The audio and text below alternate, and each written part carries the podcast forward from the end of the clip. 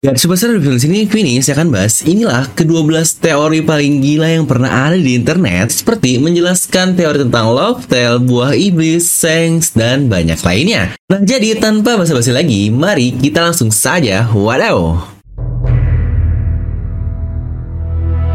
Gimana teori pertama terkait buah iblis dan love tale? Apakah kalian sadar dan pernah memperhatikan bahwa dua orang dari kapal sang mantan Raja Bajak Laut yaitu Goldie Roger jatuh sakit karena mereka akan mendekati Pulau Love Tale? Mungkin kalian akan berpikir jika itu hal yang kebetulan, tapi sepertinya ada pola yang benar-benar terjadi di sini. Karena seperti yang terlihat, hanya dua orang saja yang sakit dan tidak bisa melanjutkan perjalanan mereka. Dua orang itu adalah Bagi dan Lady Toki Dan hanya mereka berdua saja yang kita tahu pemakan buah iblis di kapal Goldie Roger pada saat itu Jadi apakah pengguna buah iblis akan jatuh sakit segera setelah mereka akan menuju ke Pulau Loftel? Yang sejujurnya ini adalah hal simple tapi cukup masuk akal di mana ada satu hal penting lagi yang menunjukkan hal tersebut saat Sengs berkata kepada Ben Beckman bahwa sudah saatnya bagi mereka untuk pergi mencari One Piece. Dan hal menarik tentang banyak laut Shanks juga bukanlah sejauh ini terlihat tidak ada satu pun dari mereka pemakan buah iblis. Mungkin Shanks ini mengerti akan adanya larangan terkait Pulau Loftel dan buah iblis hingga akhirnya dia melarang semua krunya setidaknya yang utamalah para officernya untuk menjadi pemakan buah iblis yang mm, mantap sekali nih. Di mana ini adalah yang pertama dari 12 teori yang akan saya bahas hari ini dan yang terakhir saja jauh lebih gila lagi. Jadi tentu saja dong, pastikan jangan lupa subscribe. Lanjut teori kedua adalah tentang Gorosei, di mana kelima tetua ini sering dijadikan bahan teori karena mereka yang sangat misterius seperti berapa sih sebenarnya umur kelima orang ini. Bagaimana jika mereka ini benar-benar abadi karena kemunculan paling lama mereka terlihat di flashback Nico Robin 22 tahun yang lalu. Dan bahkan wujud mereka sama persis dengan apa yang kita lihat saat ini. Di mana satu-satunya teori yang paling terkenal terkait hal itu adalah cara mereka abadi dengan kekuatan ultimate dari OP-OP Nomi yang kita semua tahu yang disebut sebagai operasi keabadian. Nah kira-kira kalau menurut kalian teori ini bener nggak ya terkait Gorosei yang dioperasi keabadian oleh pengguna OP-OP sebelumnya? Dan selanjutnya adalah tentang core dari serial ini yaitu One Piece. Apa sebenarnya One Piece tersebut? Di mana ini sudah menjadi perbincangan yang sejak lama sekali karena toh judul cerita ini juga kan One Piece tapi clue tentangnya sangat dikit sekali. Di mana satu yang paling jelas adalah Oda pernah memberitahukan kepada kita sebuah statement yang benar-benar clear bahwa One Piece adalah suatu benda asli ya, bukan hal-hal tidak terlihat seperti pertemanan, persahabatan yang sangat klise dan bocil banget. Nah dengan hal itu, hubungan One Piece dan Luffy untuk menghancurkan Red Line akan semakin terlihat. Tapi kenapa harus dihancurkan? Ini yang menjadi pertanyaan besar. Sejujurnya ini akan menjadi impian asli dari semua bajak laut topi jerami sendiri. Contohlah seperti Luffy yang ingin menjadi orang paling bebas atau Nami yang ingin menggambar peta dunia dan terutama Sanji di All Blue-nya. Maka dengan Red Line hancur, mereka akan benar-benar bisa berlayar ke mana pun mereka mau. Yang bahkan jika titik utama Red Line dihancurkan, itu akan menjadi persatuan dari keempat lautan biru, East, Blue, North, Blue dan sebagainya yang cocok dengan sebutan All Blue seperti legenda yang pernah Sanji ceritakan. Dan dengan itu, Brook pun akan bisa mencapai impiannya kembali untuk kembali bertemu dengan Labun yang berada di sisi seberang Red Line. Dan hal terakhir yang mendukung teori ini tentu saja saat Madam Charlie melihat masa depan dari Luffy, dia akan menjadi pusat kehancuran pulau manusia ikan. Di mana teori ini akan saya bahas lebih dalam lagi di satu mega teori sendiri, yaitu teori terkenal milik Om Rokushiki Master. Lalu teori selanjutnya adalah tentang si sialan Kurohige atau Marshall the Teach, di mana satu karakter yang sudah muncul cukup lama ini dari namanya disebut di Drum Kingdom sampai dimunculkan kembali di Pulau Jaya ini menjadi satu karakter yang sangat misterius sekali. Teori terkenal adalah orang ini memiliki kepribadian ganda, tepatnya dia ada tiga. Karena dia seakan-akan memiliki tiga sifat berbeda, di mana contoh saat mereka berdua memakan pie cherry di bar tersebut, dia terlihat seperti kekanak-kanakan. Namun beberapa saat kemudian dia terlihat lebih tenang dan dewasa saat memberikan salah satu quotes terdabes juga yaitu terkait impian manusia. Dan setelah itu, satu percakapan paling misterius yang belum terjawab sampai sekarang adalah saat Luffy dan Zora berkata jika itu bukan dia, tapi mereka. It's Day yang hmm, ini sangatlah aneh sekali. Di mana fakta lainnya adalah ternyata dia juga bisa memiliki kemampuan dua buah iblis dalam satu tubuh yang jika dilihat dari segala halnya bukankah ini sangat unik sekali? Untuk bendera bajak lautnya memiliki tiga kepala, pistol ada tiga, ikatan di jenggotnya juga ada tiga, intinya segala hal ada tiga lah untuk Kurohige ini. Jadi apakah dia pemilik tiga kepribadian dan akan memiliki tiga klasifikasi buah iblis?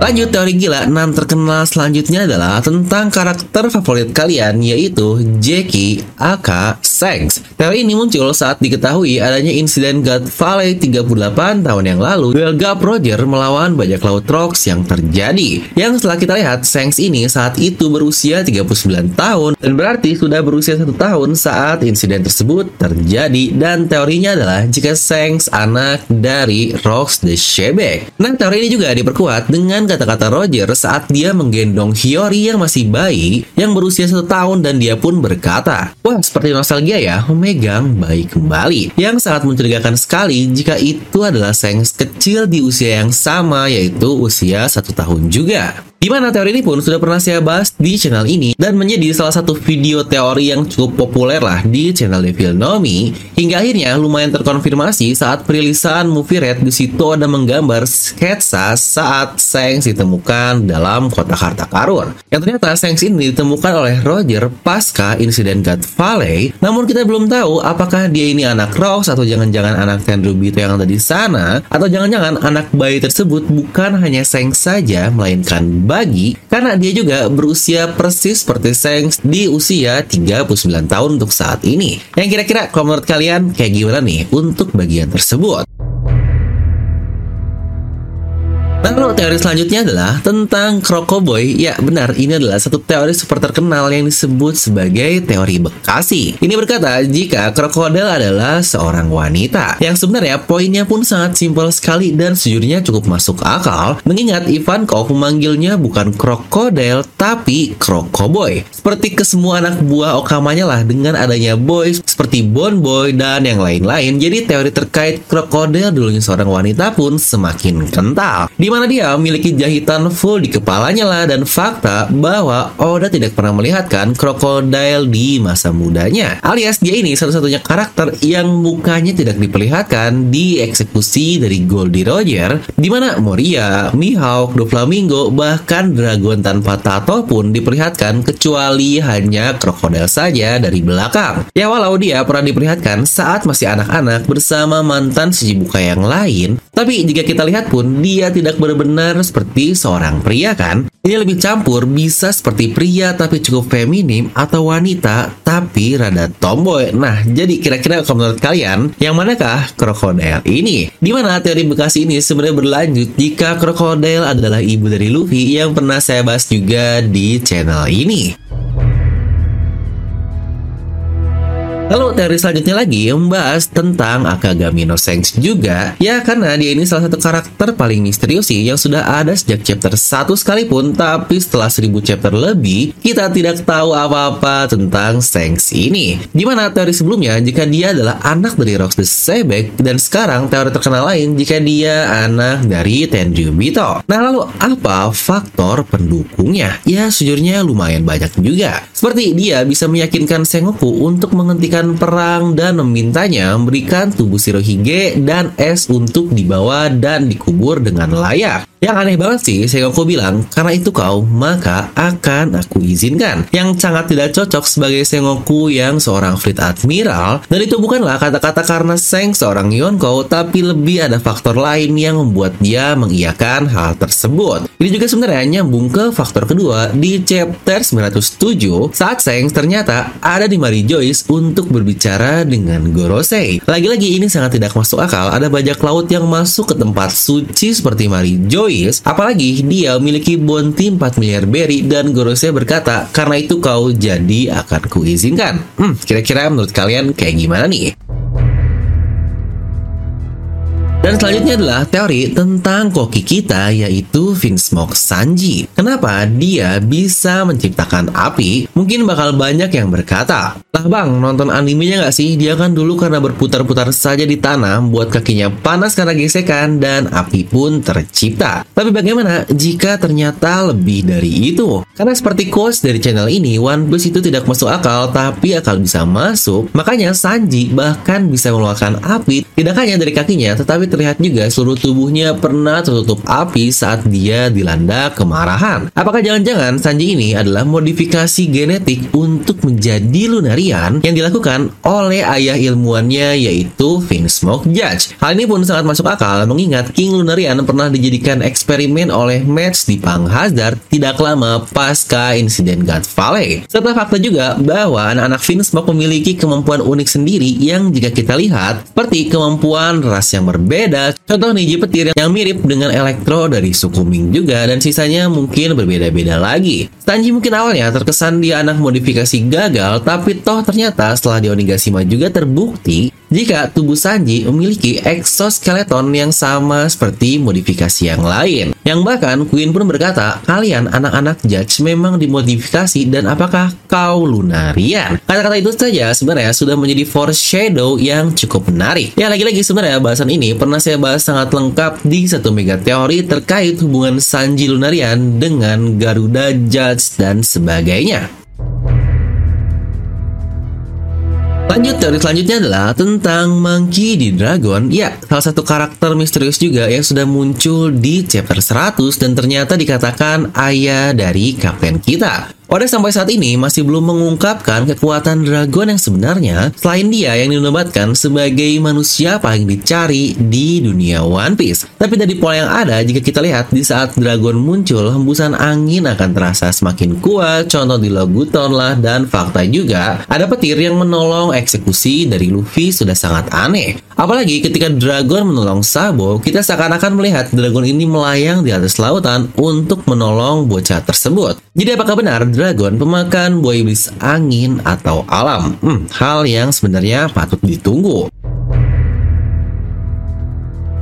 Lalu selanjutnya teori yang ke-10 Wah nggak kerasa nih udah masuk ke 10 lagi. Gimana? Udah ngerasa paling gila belum teori-teorinya? Sabar nih masih ada dua lagi. Jadi pastikan like dan subscribe ya. Di mana kali ini lagi-lagi tentang Sengs dan Poneglyph terakhir. Kita semua tahu Sengs adalah salah satu karakter yang memotivasi Luffy untuk menjadi banyak laut. Dia bahkan mengorbankan sebelah lengannya agar Luffy semakin yakin dan merasa berkorban terhadap Sengs ini. Bukankah sangat pantas juga dia pemegang rod Poneglyph Poneglyph terakhir karena ada satu lokasi yang belum diketahui bahkan sampai saat ini yaitu Rod Poneglyph yang sebelumnya terlihat di Fishman Island. Mungkin Shanks menyembunyikan hal itu di tempat yang aman sampai pada akhirnya dia mendengar kata-kata Roger yang diucapkan oleh Luffy dan berharap Luffy nantinya semakin berkembang hingga dia akan menjadi bocah yang layak untuk mendapatkan One Piece.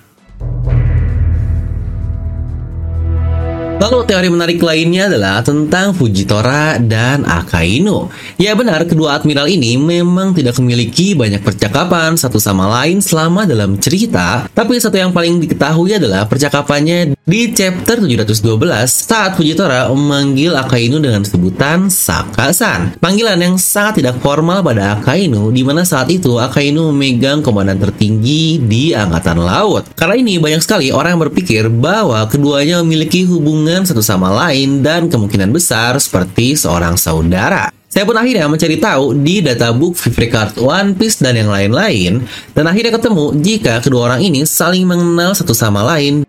Dan teori menarik lainnya terkait hubungan saudara pun sedang cukup tenar nih terkait Hibari Angkatan Laut Sword yang ada di Egghead itu bersama dengan Helmepo. Dikatakan jika dia adalah anak dari Akainu. Karena mungkin untuk orang Jepang saja ya yang bisa mengerti dialek-dialek seperti ini dikatakan jika kata-kata yang diucapkan Hibari memiliki dialek atau mungkin logat kali ya, logat yang sama dengan Akainu dan hanya kedua orang itu saja yang menggunakan logat Hiroshima di serial One Piece yang jangan-jangan mereka ini ayah dan anak. Dan akhirnya kita masuk ke teori terakhir dan tentu saja kali ini kita akan membahas tentang Love Tale. Apakah kalian sadar terkait simbolis mata kiri yang sudah udah tunjukkan dari awal sekali One Piece berada? Di mana banyak dari karakternya seakan-akan menutup mata kirinya lah, entah menutup atau ada bekas luka di mata tersebut, termasuk Luffy, Garp, Zoro, Dragon, Sabo, Kid, dan banyak lainnya. Di mana mungkin terlihat sangat simpel, tapi jangan-jangan semua hal ini menjadi satu kunci untuk memecahkan misteri terbesar di One Piece, yaitu pulau terakhir, Love Tale. Coba apakah kalian ingat terkait ada sebuah mata kiri atau mata lah yang ada di serial One Piece ini yang sebenarnya cukup serupa sih tapi bukan mata kiri yaitu mata kanan.